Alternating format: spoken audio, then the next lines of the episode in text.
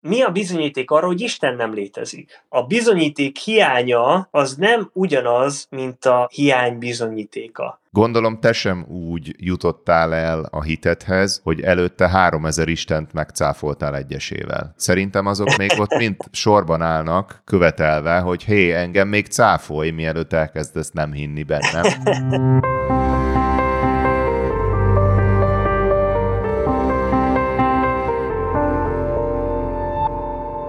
Sziasztok! Sok szeretettel köszöntünk mindenkit a Létkérdések Podcast hetedik részében, amely egy hitvita podcast, egy ateista, aki én vagyok, Szilvai Péter, és egy keresztény hívő Szabó Viktor között. Hello, Viktor! Szia Péter, sziasztok! Indianapolisból jelentkezik Viktor, én pedig Budapesten vagyok jelenleg. Hallgathatóak vagyunk a Spotify-on és az Apple Podcast-en, valamint YouTube-on. Nagyon aktív közösségünk kezd kialakulni, főleg a YouTube-on, ugye, ahol minden videó alá akár oda tudtok kommentelni az adott témához, Úgyhogy ezért nagyon hálásak vagyunk, én ennek örülök a legjobban. Nagyon megköszönjük azt is, hogyha feliratkoztok a csatornára, visszajelzést adtok Spotify-on, lehet ugye csillagozni, ott is be tudtok követni, Apple Podcast-en is lehet kommentet adni, review-t írni a podcastről, úgyhogy ezt mind-mind nagyon köszönjük de talán annak örülök én a leginkább, hogyha diskurzus van, és megmondom őszintén, hogy felülmúlta a várakozásaimat az, hogy milyen aktív már is ott a kommentekben. Abszolút, igen. Én is csatlakozok ehhez. Nagyon sok mindenre reagáltunk ott, és nagyon sok minden olyan van, amit pedig felírunk magunknak, mint téma, mert jött témajavaslat is. A mai adásban Viktor nagyon sokféle dologgal készült, egyfajta ateista Q&A-re számítok az ötödik rész nyomán, úgyhogy igazából hit me. Mondjuk így, hogy ilyen reakció, vagy néhány ilyen továbbgondolása az Aha. általad felvetett dolgokra, amit így mondtál, amit nagyon köszönök egyébként. Nagyon jó volt, hogy elmondtad, hogy te hogy gondolkozol ateista agnosztikusként. Az első dolog, amin utána sokat gondolkoztam, ez a rágógumi analógia. Tudod, ezt a... Igen, hogy is hívják a... Matt Dillahanty Matt Dillahanty, igen, ő neki van ez a, az analógiája. Ezzel a témával kezdeném, hogy akkor pontosan mit korrekt úgymond ateizmusnak nevezni, vagy nem nevezni, nyilván itt a címkéket Aha. lehet tologatni. Mit szólsz, hogyha ezzel kezdenénk? Jó, emlékeztetőül annyit, hogy ugye amit rágógumi analógiának hívtunk, az az, hogy tegyük fel, hogy van egy nagy gömb, mint a Balatonon ezek a rágógumi automaták, és az a feladat, hogy meg kéne tippelni, hogy páros vagy páratlan számú kis gömb van a nagy gömbön belül, valaki kiáll, azt mondja, hogy szerintem páros számú rágó van a gömbben, valaki azt mondja, hogy én pedig ezt nem hiszem el, akkor rákérdeznek, hogy szóval szerinted akkor páratlan? Mire azt mondja, hogy én nem mondtam azt, hogy páratlan, csak azt mondom, hogy nem fogadom el, hogy páros, mert nagyjából erre, hogy így ránézek, ez eldönthetetlen, valamiféle uh-huh. extra információra lenne szükségünk, legyen az egy mérés, egy becslés, vagy bármi, ami elbillenti ezt a kérdést valamerre, mert jelenleg megállapíthatatlan. Ez mhm. analóg uh-huh. arra, hogy mondjuk tegyük fel, hívő az, aki azt mondja, hogy páros, akkor ide jön valaki, azt mondja, hogy én ezt nem hiszem el, őt hívhatjuk gyenge ateistának, vagy akár agnosztikusnak, szóhasználatunktól függően, de ő nem állítja azt, hogy páratlan, ő csak azt mondja, hogy ez még eldönthetetlen. Aki pedig idejön és aktívan azt állítja, hogy szerinte pedig páratlan, az analóg lehet arra, hogyha valaki úgymond erős ateista, tehát kijelenti azt, hogy vagy egy konkrét Isten, vagy Istenek szerinte nem léteznek. Igen, igen.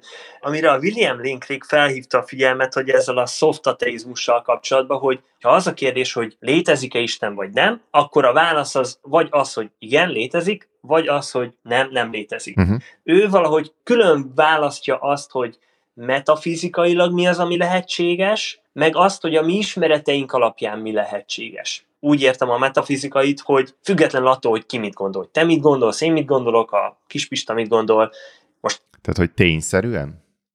Tényszerűen, pontosan. Ez egy nagyon jó jó. megfogalmazás. Engem a igen, metafizikai tehát... szó egy kicsit megzavart a múltkor is, mert a metafizikát azt ilyen egész más dologra értem, de ha azt mondjuk, hogy tényszerűen, akkor értem.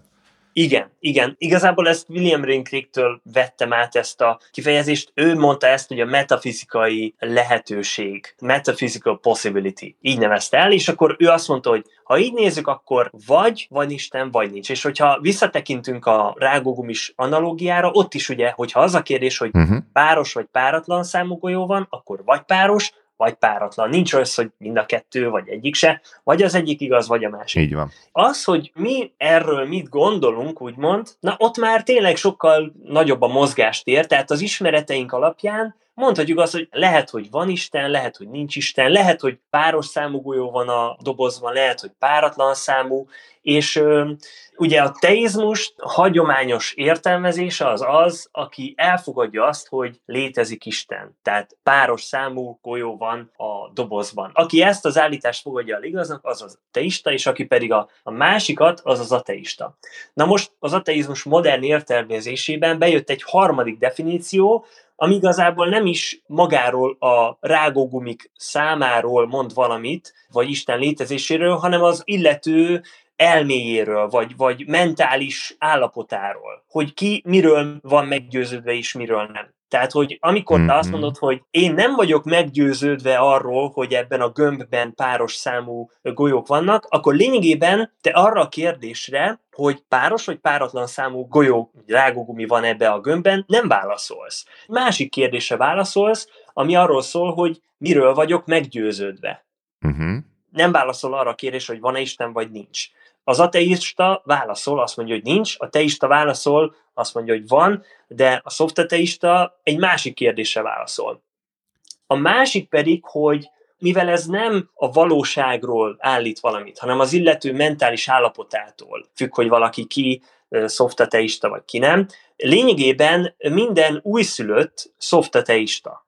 Mondott is egy ilyen példát, hogy amikor két anyuka beszélget a szülőszobában és szülés után, és hogy milyen volt a szülés, mondja, hát teljesen jó, de csak az a baj, hogy ateista a gyerekem, és akkor ah. néz nagyokat, és akkor, és tényleg, mert hogyha úgy definiáljuk azt, hogy az az a szoftateista, akiben nincs meg az a meggyőződés, hogy van Isten, akkor tényleg a minden csecsemő újszülött ő.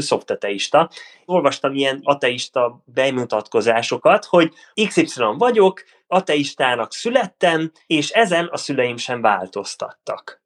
Erről mit gondolsz, vagy szerinted ennek fényében mennyire célszerű, vagy, vagy ez a szofteteista címke korrekte, vagy nem, vagy mit gondolsz erről? Én ezzel alapvetően nem értek egyet. Szerintem minden ilyen címke arról szól, hogy az embernek úgymond mi az elme állapota, miben milyen erősen hisz. Uh-huh. Akár teizmus, akár ateizmus, akár soft, hard, agnosztikus, tök mindegy mindegyik szerintem direktben arról beszél, hogy mi az emberben kialakult kép. Arról nincs értelme emberenként címkét osztani, hogy mi a valóság. Valóság egy van. Igen, igen. Ezzel egy. Vagy, vagy tényszerűen mondjuk a páros páratlan esetében kétféle megoldása lehet. Igen. Tehát adott a valóság, és mindegyik címke a meggyőződésekről szól. Én nem látom egyáltalán a különbséget, vagy nem látom be ezt, hogy új kérdés hoz be, és arra válaszol. Aha. Az, hogy teista, vagy akár ateista, az egy embernek egy leíró jellemzője. Az a szó, hogy teista, az nem azt jelenti, hogy van Isten, hanem az azt jelenti, hogy van egy ember, akinek az a meggyőződése, hogy van Isten. Uh-huh, uh-huh.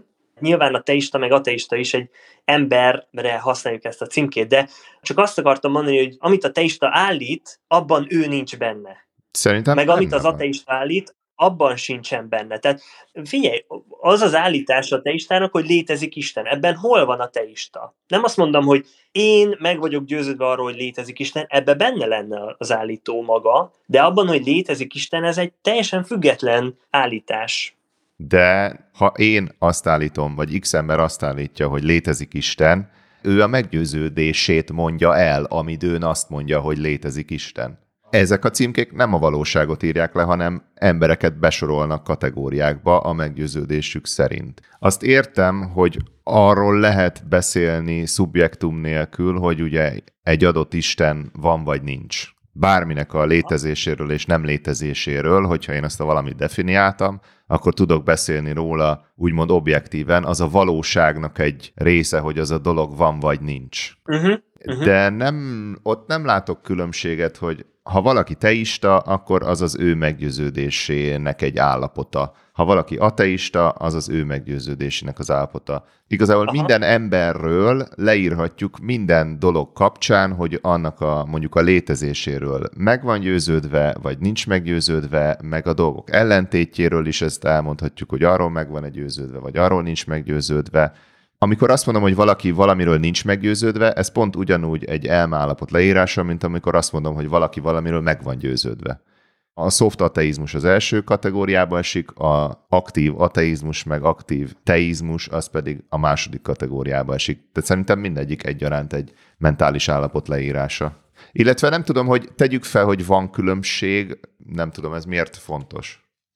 Ami a különbség, hogy tényszerűen beszélhetünk arról, hogy melyik címke igaz vagy nem igaz. Az ember Értem. tud érveket vagy ellenérveket hozni, függetlenül attól, hogy ő miről van meggyőződve. Például egy hitvita az általában nem arról szól, hogy szerintem ez így van, szerintem ez úgy van, hanem az egyik fél hoz érveket ellene, a másik mellette, és általában az érvekben nem saját maguk meggyőződéseit mondják el, hanem objektív érveket. Tehát azért tartom ezt picit partalannak, amikor a meggyőződést behozzuk, akkor az egész onnan már nagyon szubjektívá válik, és akkor nem arról beszélgetünk, hogy mi az igazság, hanem arról, hogy ki miről van meggyőződve, ami egy teljesen más kérdés. Én továbbra sem látom kiszűrhetőnek a szubjektumot, még akkor sem, ha úgymond tényeket sorolunk. Tehát akkor az a különbség két uh-huh. ember között. Van mondjuk 20 darab tény, ami releváns a kérdésbe. Az én fejemben benne van az egyik tíz, a tiédbe egy másik tíz, vagy lehet akár átfedés is, de különbség van közöttük amikkel a másik valószínűleg nincs hozzáférése, vagy valamilyen egyéb meggyőződések miatt azt diszkvalifikálja, nem fogadja el. Tehát mindenképpen amit elmond az illető, az egy szelekció. Neki van egy gyűjteménye, egy információ mhm. gyűjteménye, egy érzés gyűjteménye, és az alapján kialakulnak meggyőződései, meg van ugye egy pszichéje, tehát hogy szerintem ugyanúgy visszajutunk oda, hogy végsősoron a meggyőződések képezik a vita tárgyát, vagy a hitvita lényege, vagy minden vita lényege az, hogy van egy objektív valóság, amihez nem mindenki ugyanúgy fér hozzá, tehát mindenki uh-huh. valamilyen adag inputhoz hozzáfér, és ennek eredményeképp az a megfigyelés, hogy egy csomóféle világkép kialakul, uh-huh, uh-huh. és keressük azt, hogy melyik a valós, objektív valóság, mert hogyha erről nekünk megbízható, jó minőségű információnk lenne, akkor azt mindannyiunk előnyére tudnánk fordítani.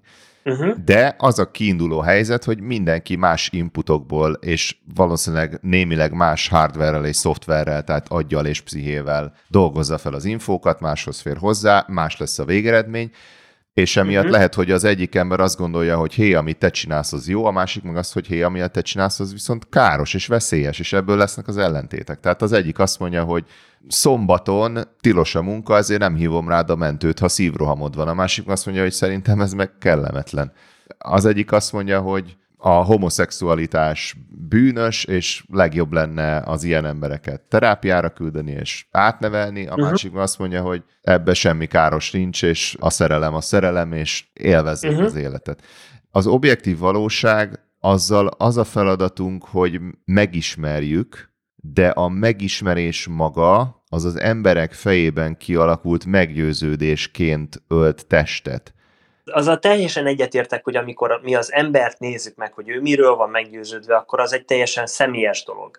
De most tegyük fel, hogy ott van ez a rágógumis gömb, és a világon mindenkit megölünk, és utána öngyilkosak leszünk, tehát igazából nem lesz senki a világon. Átlagos szombat akkor az a kérdés, hogy ki miről van meggyőződve, teljesen értelmetlen lesz, hiszen nincsen ember, aki bármilyen személyesen meggyőződne arról, hogy vagy meggyőződne, vagy nem győződne meg arról, hogy páros, vagy páratlan, stb. De ettől függetlenül az a kérdés, hogy ebben a gömbben páros vagy páratlan számú golyó van, ettől még egy ugyanolyan releváns kérdés. Az objektív valóságról tett állítások és az arról való meggyőződésünk mértéke vagy léte nem léte, az két különböző dolog, és tegyük fel, hogy ha például van Isten, vagy nem, nincs Isten, vagy például a Föld kering a nap körül, vagy a nap kering a Föld körül, hogyha most egy aszteroida bele csapódna a Földbe, és mindenki tényleg meghalna, attól még az nem változtatna meg azon a tényen, hogy a Föld kering a nap körül. Nem meggyőződés kérdése, hanem egy tényszerűen igaz vagy nem igaz. Én azt hiszem, azt mondom, hogy nem tudsz az objektív valóságról kijelentést tenni.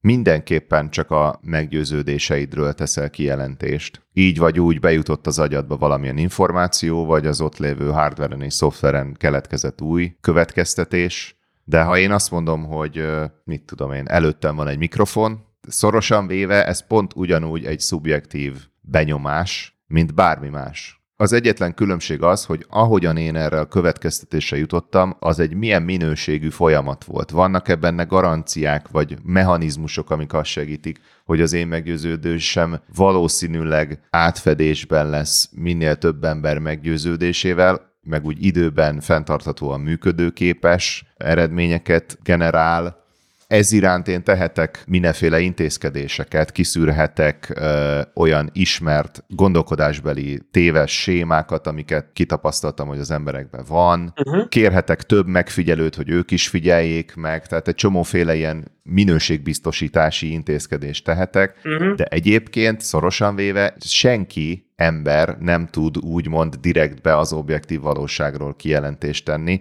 Persze praktikusan vannak dolgok, amik már olyan szinten működőképesek, például ránézni egy tárgyra magam előtt és megállapítani, hogy mi az, az olyan szinten működik, hogy ezt kvázi azt mondjuk, hogy ez, ez egy objektív kijelentés, de egyébként ilyen nincs. És ilyen szempontból visszajutok oda, hogy nincs különbség az olyan kijelentések között, amik a valóságról szólnak, úgymond objektíven, meg az olyan mhm. kijelentések között, amik pedig emberek meggyőződését írják le, mert minden csak emberek meggyőződését írja le végső soron. Um, én azzal egyetértek, hogy amikor az ember bármit állít, az keresztül megy az ő személyes hardverén, szoftverén. Tehát az a processz, ahogy mi eljutunk állításokra, az mindenképpen egy személyes és személy függő processz. Én csak azt állítom, hogy amikor az állítást megfogalmazzuk, akkor az lényegében kvázi önálló életet él. Bizonyos helyzetekben, amikor ez az állítás nem ránk vonatkozik, hanem az objektív valóságra, akkor tényszerűen lehet igaz vagy nem igaz. Csak gondold el, hogy... Ezzel egyetértek. Oké, okay, csak azt akartam ebből kihozni, hogy a, amikor a szofteteizmus mint kategóriát nézzük, az nem az eredeti állítása adott válasz, hogy létezik-e Isten vagy nem, tehát a kérdés mm-hmm. ugyanúgy megáll egy szoftateistánál, hogy jó, akkor mit gondolsz? Tehát nem tudod? Ha nem tudod, akkor az azt jelenti, hogy nem tudod. Ha nem érdekel, akkor azt jelenti, hogy nem érdekel. De picit ilyen inkorrekt most a szoftateistát, mint címkét ráhúzni egy ilyen állapotra, mert hogy ez miért lenne ateista? Tehát miért gondoljuk azt, hogy ha valaki nem nincs meggyőződve arról, hogy, hogy létezik Isten, akkor az egyből egy gyengített változata annak, hogy nincs Isten. Vagy miért nem azt mondjuk, hogy te meg vagy győződve arról, hogy nincs Isten? Hát nem. Akkor te szofteista vagy, érted? Tehát, hogyha megfordítanak az egészet, akkor már sokkal jobban rátszana ennek a, az egyensúlytalansága. Tehát, hogy, hogy nagyon ilyen el van tolva a súly az ateizmus irányába, hogyha valaki például teljesen közömbös, vagy egy csecsemő, vagy egy kis cica, érted, aki nincsen meggyőződve arról, hogy van Isten, akkor ő, ő rá így azt mondjuk, hogy jó, akkor te szoftateista vagy. Aha. Na, erre néhány gondolatom van. Az egyik, hogy megint címkékről vitatkozunk, amiről egyébként közösen is megállapítottuk, hogy nem elsősorban ez az, ami fontos. Igen, igen, ez igaz, ez igaz. Ez azért van így, tehát ha én a teizmust úgy definiálom, mint aktív hit abban, hogy valamelyik Isten létezik, akkor uh-huh. az ebben való nem meggyőződést logikus gyenge ateizmusnak hívni, hiszen nem mhm. mondhatom uh-huh. rá azt, hogy gyenge teista, hiszen a teistát úgy definiáltam, mint egy aktív hit. A másik ez, hogy minden csöcsemő gyenge ateista, ez igaz, de ugye azt is felhoztam a múltkor, hogy tulajdonképpen minden felnőtt is gyenge ateista, sőt, akár még lehet, hogy erős ateista is, valami háromezer féle istenre, ami a történelem során már fel lett vetve. És igen, a kis cica is gyenge ateista, Például, ha megkérdeznénk Istent, hogy a kis cica hite elége számára, valószínűleg azt mondaná, hogy nem, nem elég. És, és teljes joggal kategorizáltuk mi is, meg Isten is, nem eléggé teistának, de végső soron ez elvisz abba a témába, hogy ugye mi lehet úgymond a null hipotézisünk, tehát hogy mi lehet uh-huh. a mhm. kiindulási alapunk. Itt igenis van egy egyensúlytalanság, de ez helyes, hogy így van. Egyrészt valami vagy van, vagy nincs, de ez nem jelenti, hogy 50-50 százalék, hogy a dolog van-e, vagy nincs. Aha. Ha az lenne a kiindulásunk, hogy valaminek a létét valaki posztulálja, és addig elfogadjuk, amíg nem bizonyítjuk, hogy nincs, abban a minutumban megtelne az univerzum 3000 istennel, és még egyébként millióféle egymással ellentmondó, és sok esetben önmagukban is inkonzisztens és tarthatatlan mindenféle entitásokkal. Aha. És akkor aztán dolgozhatsz azon, hogy mi a te világképed, mert az egész életet azzal töltött, hogy dolgokat cáfolsz. Mondok egy másik példát. Láttam egy nagyon vicces mémet pár héttel ezelőtt, ki volt screenshotolva egy ügyfélszolgálatos beszélgetés, egy ilyen chat formájában, Aha. és akkor valaki írta az ügyfélszolgálatnak, egy bútor szállító cégnek, hogy rendeltem tőletek egy szekrényt néhány hete, és még semmi nem érkezett meg. És visszaírt neki az ügyfélszolgálatos, hogy kérjük, küldjön bizonyítékot arról, hogy semmi sem érkezett meg, és akkor a csávó visszaküldötti képeket az üres tenyeréről, hogy így nincs benne semmi. Ez abszurdan rávilágít arra, hogy nem az a feladat, hogy dolgok nem létét bizonyítsuk, hanem az a feladat, hogy dolgok létét bizonyítsuk, mert különben uh-huh. azon nyomban nonsenszikus megoldásokra jutunk. Tehát igen, Aha. itt egyébként van egy úgymond kiegyenlítetlen dolog, vagy ugyanez, amikor én beadok egy tudományos cikket egy folyóiratba, amiben posztulálom, hogy valami létezik. Mondjuk valami jelenségnek a magyarázata az X entitás és akkor visszadobják ezt a cikket nekem, hogy az én bizonyítékaim nem elegendőek. Ugye a peer review során kiderült, hogy ami bizonyítékokat odacitáltam, azok gyenge lábakon állnak, vagy túl kevés van belőlük, vagy ilyesmi. És akkor én erre felháborodnék, hogy Hát de hát azt nagyon könnyű mondani, hogy valami nem meggyőző, hát bizonyíts te, hogy nem úgy van. Uh-huh. Nyilvánvalóan nem lenne igazam, ha az lenne az elvárásom, hogy hozzák le a cikkemet ezen elégtelen bizonyítékok alapján. All in all, szerintem igen, ez tény, hogy van egy ferde pálya, mert uh-huh. igenis az az észszerű kiindulási pont, hogy valami addig nincs, amíg nem győződünk meg róla, hogy van. Aha. Én ezzel nem értek egyet. Erről van a William Lane Craignek is egy érdekes gondolatmenete. A kriminológiából indul ki, és azt mondja, hogy a bizonyíték hiánya az nem ugyanaz, mint a hiány bizonyítéka. Tehát...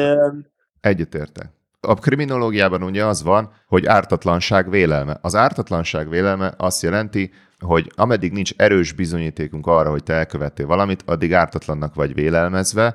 Ez pont ugyanaz, mint a nem lét vélelme, amivel egyfolytában élünk.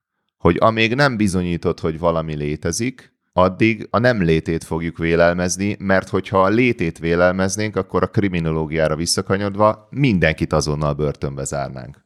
De, de miért gondolod, hogy a nem lét meg a, az ártatlanság azok a párhuzamosak? Tehát ez szerintem egy döntés, amit te úgy döntöttél, hogy ebben a helyzetben valaminek a nem léte az az, ami... De legyen így. Mondjuk tegyük fel, hogy igazad van, és mondjuk azt, hogy valaminek a nem léte az az alap ő két példát mond. Az egyik állítás az az, hogy van egy bolha ebben a szobában. És erre ugye nincsen bizonyíték, de ettől még lehet, hogy van.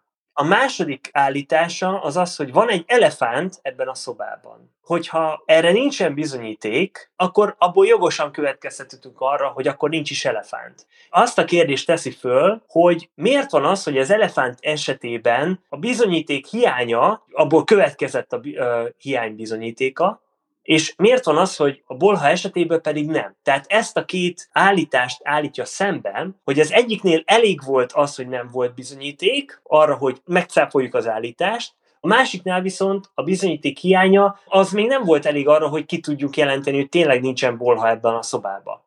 Ő azt mondja, hogy két feltétel van, ami szükséges ahhoz, hogy ha mi nem találunk bizonyítékot, akkor abból tudjuk cáfolni az eredeti állítást. Az egyik azt mondja, hogy teljesen átvizsgáltad azt a területet, ahol a bizonyíték várhatóan található. Például az, az elefánt esetében végignézted a szobát, hogy, hogy hol lehet az elefánt, vagy a szekrény mögé benéztél, vagy, vagy ahol uh-huh. tényleg lehet egy elefánt. A másik pedig, hogy hogyha ez a dolog ez tényleg létezne, akkor több bizonyítékra lehetne számítani a létezésével kapcsolatban, mint amennyink van. Például, ha tényleg létezne egy elefánt, ott lenne ebben a szobában, akkor annak ugye van például szaga. Racionális ezt elvárni, hogy akkor szagot is valószínűleg kéne érezni.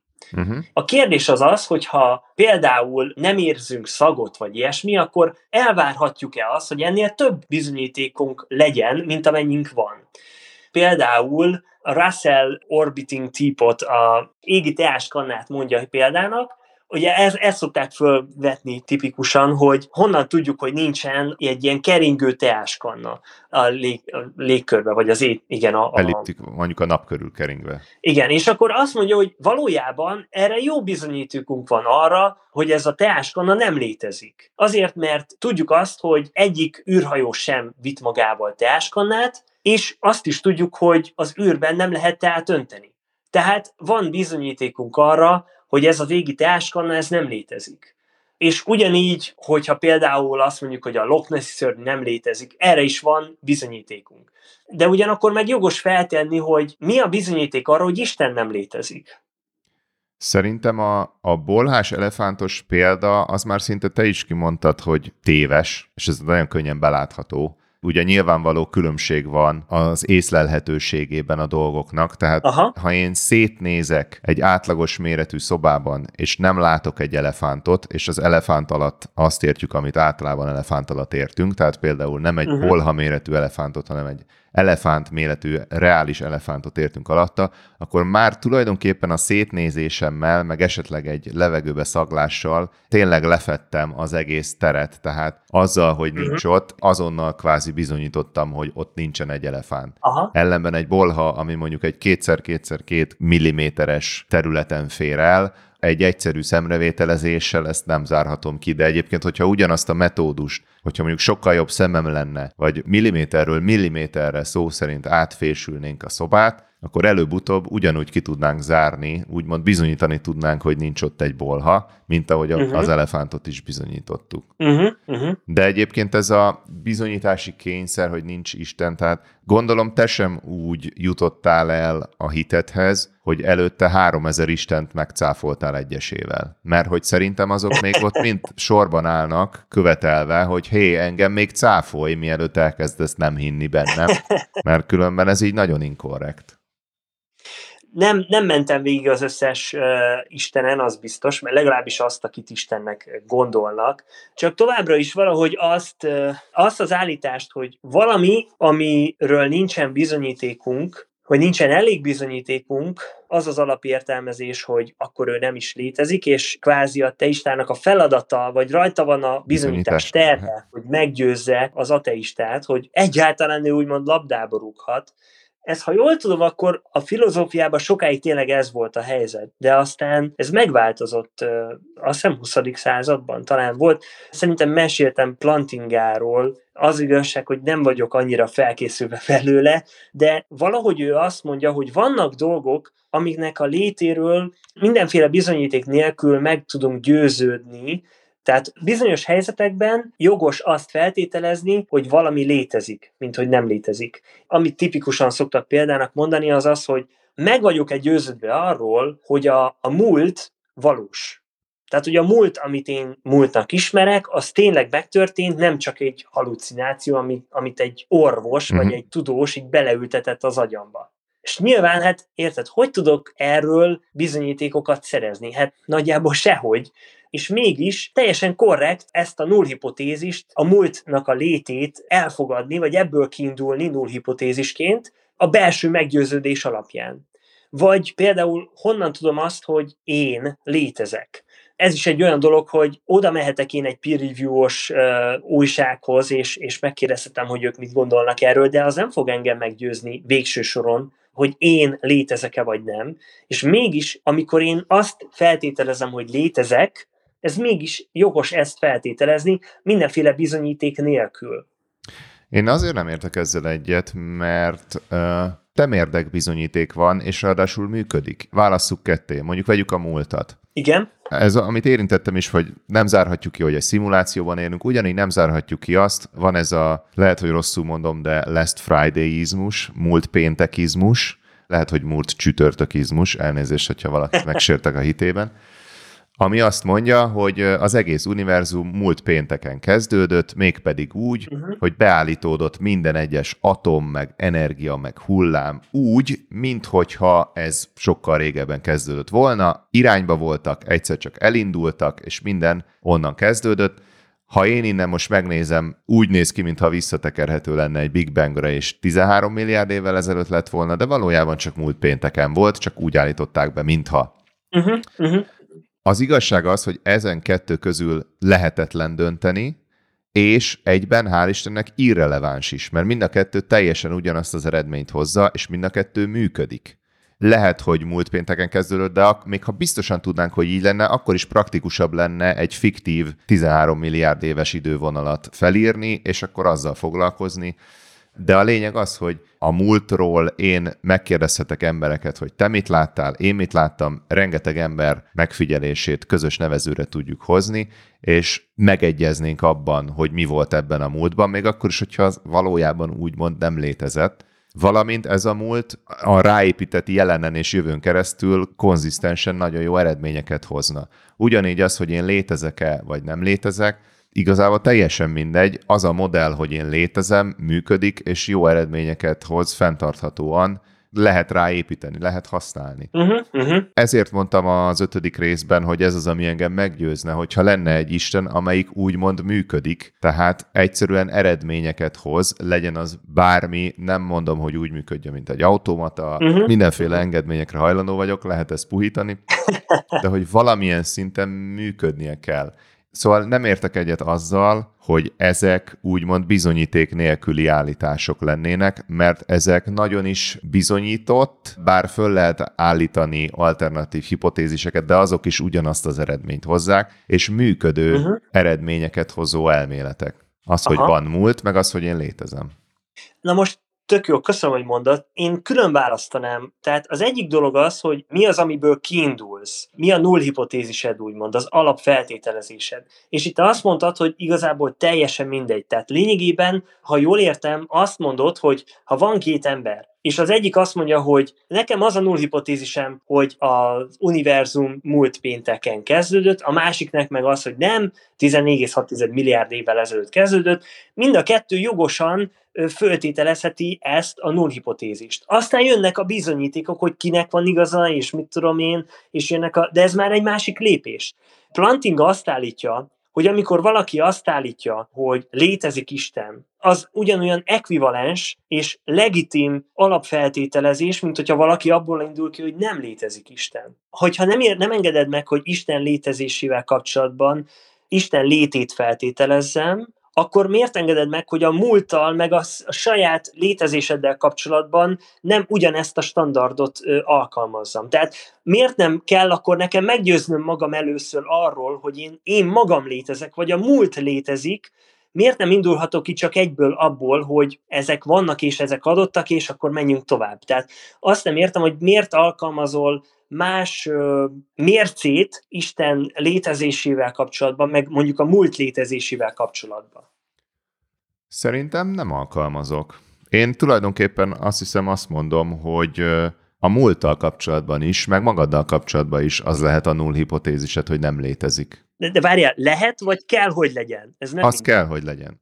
És azonnal eláraszt téged a bizonyíték arra, hogy valószínűleg volt múlt, és valószínűleg létezel. De, de mi, mi, mi az az elég bizonyíték? Tehát, hogyha például a múlt létezik, honnan tudod, hogy létezik a múlt?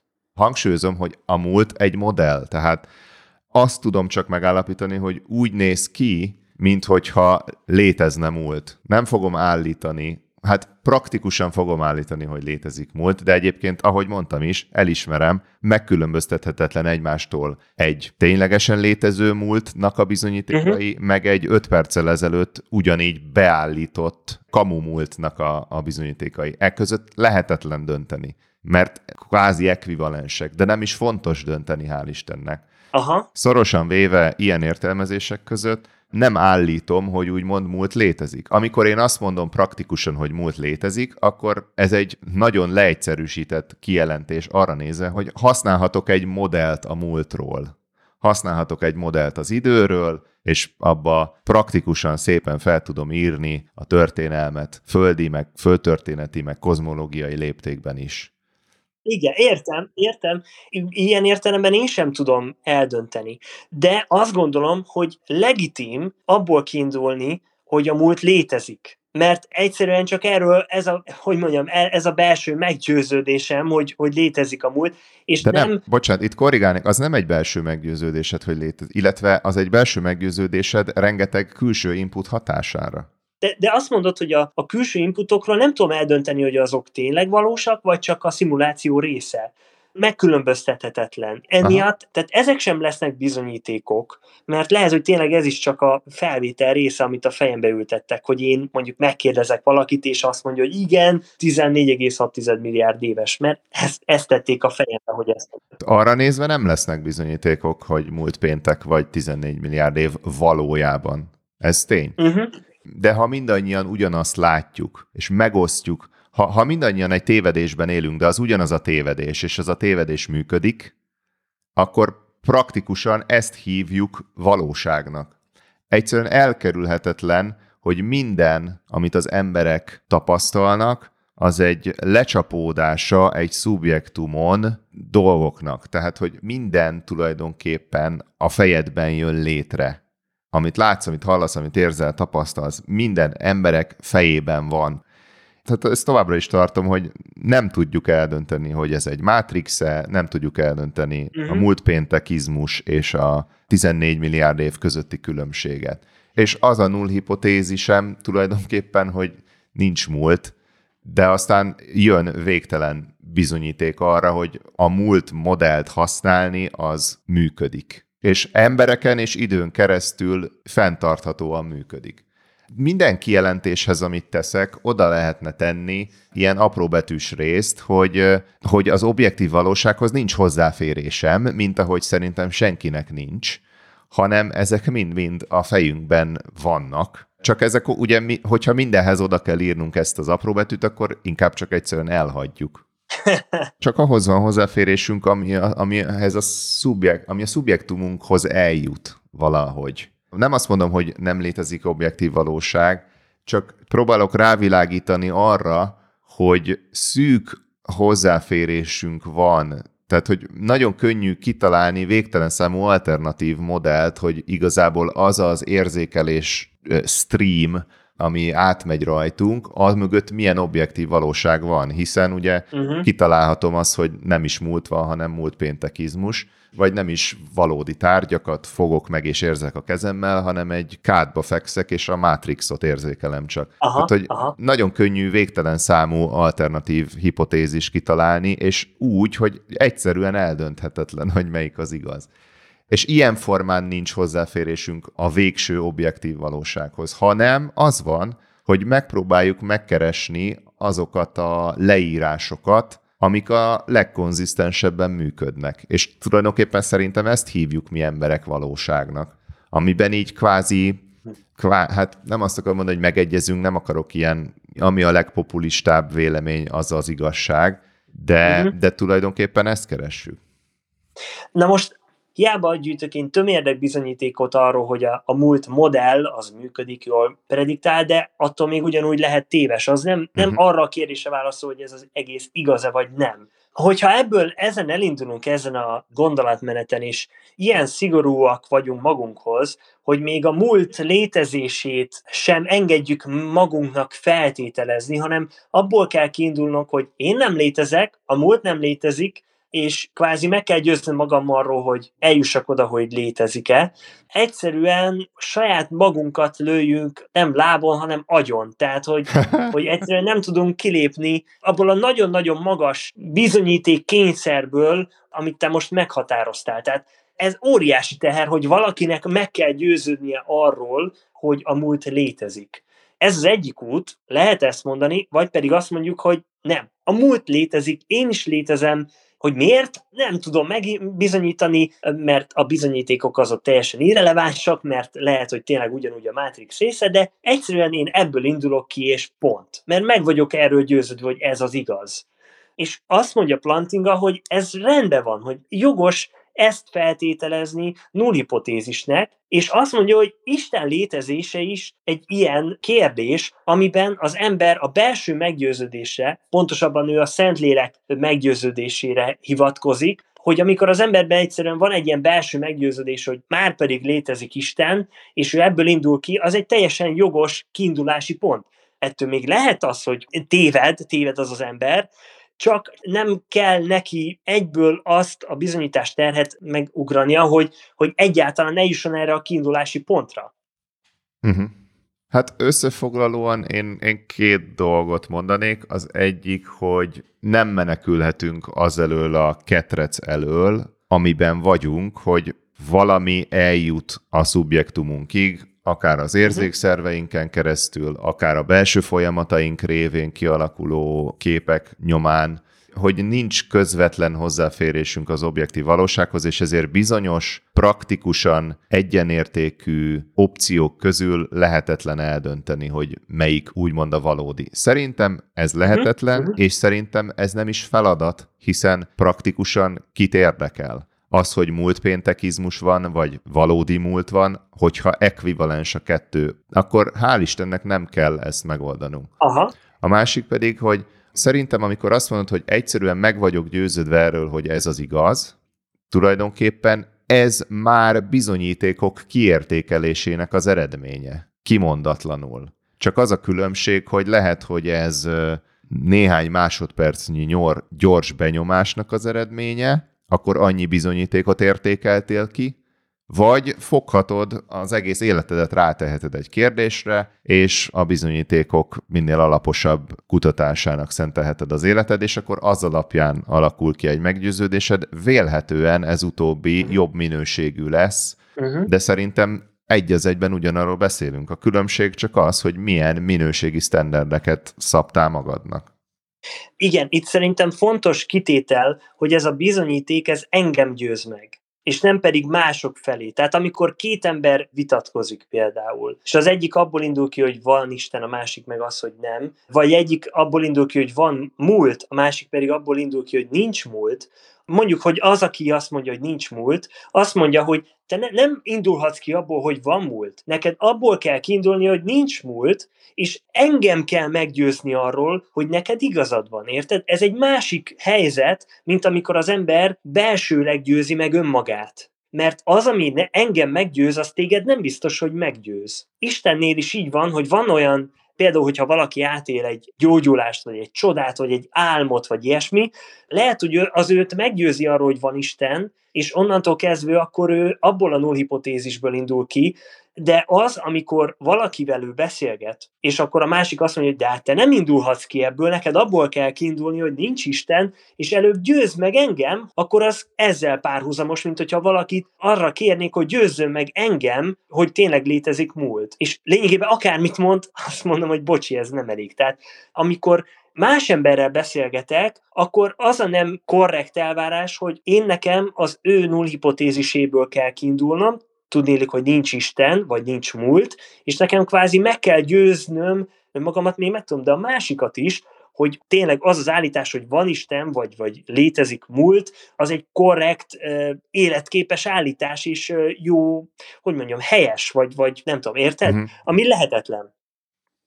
Egyrészt nagyon-nagyon kíváncsi vagyok most már a hallgatóknak is a visszajelzéseire. Ez egy nagyon érdekes téma, úgyhogy majd mindenképpen folytatjuk szerintem néhány alkalommal. Uh-huh. Erre a konkrét felvetésre valahol én azt gondolom, hogy mivel nem tudunk kitörni egyénileg ebből a börtönből, hogy érzékszerveinkkel kapcsolódunk a világra, meg van egy agyunk, ami képes bizonyos dolgokra. Erre az egyik módszerünk az, az egyik kitörési módszerünk az, hogy akkor több szubjektumot vetünk latba, és elkezdjük megnézni, hogy én ezt látom, te mit látsz, ebből a szögből így néz ki, abból a szögből is így néz ki. Ha abból a szögből tökre nem úgy néz ki, sőt abból a szögből lehet, hogy lehetetlennek látszik, amit én mondok, akkor lehet, hogy valami nem stimmel azzal, amit én mondtam. Tehát együtt dolgozunk azért, hogy több szemszögből lássuk, és akkor hát, ha összeáll egy olyan uh-huh, modell, uh-huh. ami a lehető legtöbb embernek a lehető legfenntarthatóbban működik.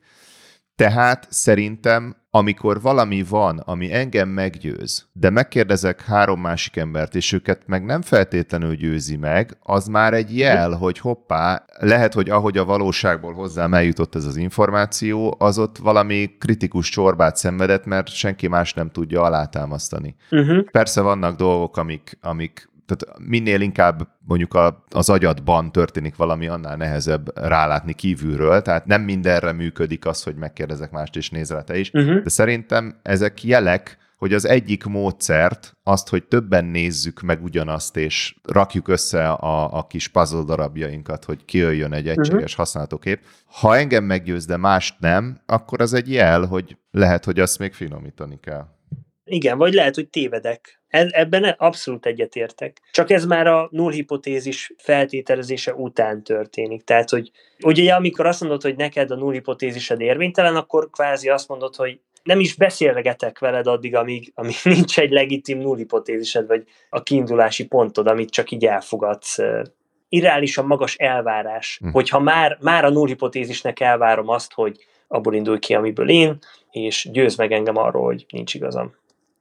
Na, hát kétségtelen, hogy ez egy nem csak hogy nagyon érdekes, de szerintem egy kritikus pontja is egyébként a hitvitáknak. Ki uh-huh. kezdi, kinek mihez van joga, stb. De nagyon jókat hoztunk ide, nem zárom ki, hogy még folytatjuk, hogyha van kedved. Én benne vagyok. Ennyi volt a Létkérdések Podcast hetedik része, Szilvai Péterrel és Szabó Viktorral. A hitvitánkat folytatjuk, hallgathatok minket a Spotify-on, az Apple Podcast-en, a, a YouTube-on, és írhatok nekünk létkérdések podcast.gmail.com, illetve kommentben a YouTube-on, ahol fel is iratkozhatok. Köszönjük, hogy itt voltatok, és legközelebb jövünk. Sziasztok! Sziasztok!